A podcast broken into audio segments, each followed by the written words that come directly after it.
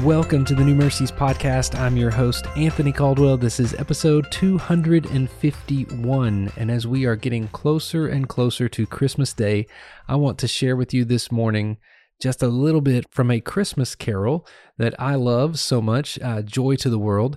The song reads Joy to the world, the Lord is come. Let earth receive her King.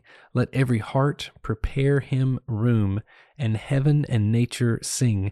That phrase, let every heart prepare him room, is a challenge to us to make a decision, to make preparations to give Jesus the room and the space that he needs.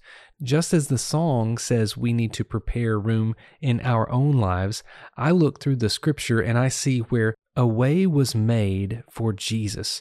The Old Testament gave prophecies and was preparing a people and preparing life and humanity for a Messiah, for the one who would come and redeem mankind back to God, back to a right relationship with him. I think about Genesis 22 18, where it tells us that Abraham's offspring will be a blessing to all nations. All the nations will be blessed through Jesus, through Abraham's offspring. That's going to end up being Jesus. We see in Numbers 24, it says that Jesus, the Messiah, would come through the line of Jacob or Israel. Then we see in Isaiah chapter 11, we see that it will be through the lineage of King David. And we see that again in Jeremiah. We see in Micah chapter 5 which tribe he will be born of and where at the location. We see that he will be born in Bethlehem. We also see in Isaiah that he would be born of a virgin. We see in the book of Psalms different pictures of kings, and those leaders will come from a long way off to come and worship him.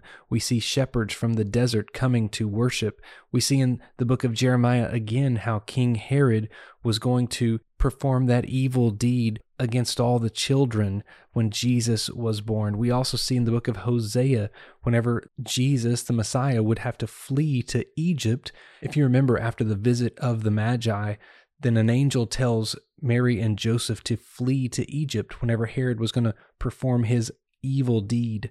We see multiple times in the Old Testament pictures for Jesus, pictures of who the Messiah would be, prophecies to point us to the right one.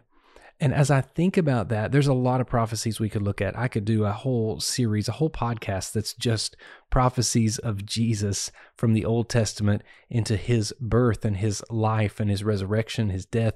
We could we could go through all of that, but the point that I want us to see this morning is that the Old Testament was preparing a way for Jesus. It was opening up a path so that he had space and he had a place to operate and do what only the Son of God can do. So today, I want to encourage you to prepare room for Jesus today. It is very, very close, just a couple of days until Christmas. And if you're anything like me, you've been shopping and you've been getting everything ready for your family and you've been preparing for your family traditions and your family celebrations. But today, take a moment and prepare room for the Savior. I hope and pray that you have been spending a little more time in the Scripture, spending a little more time in prayer. If not, do that today so that you can prepare room for the Savior of the world in your life.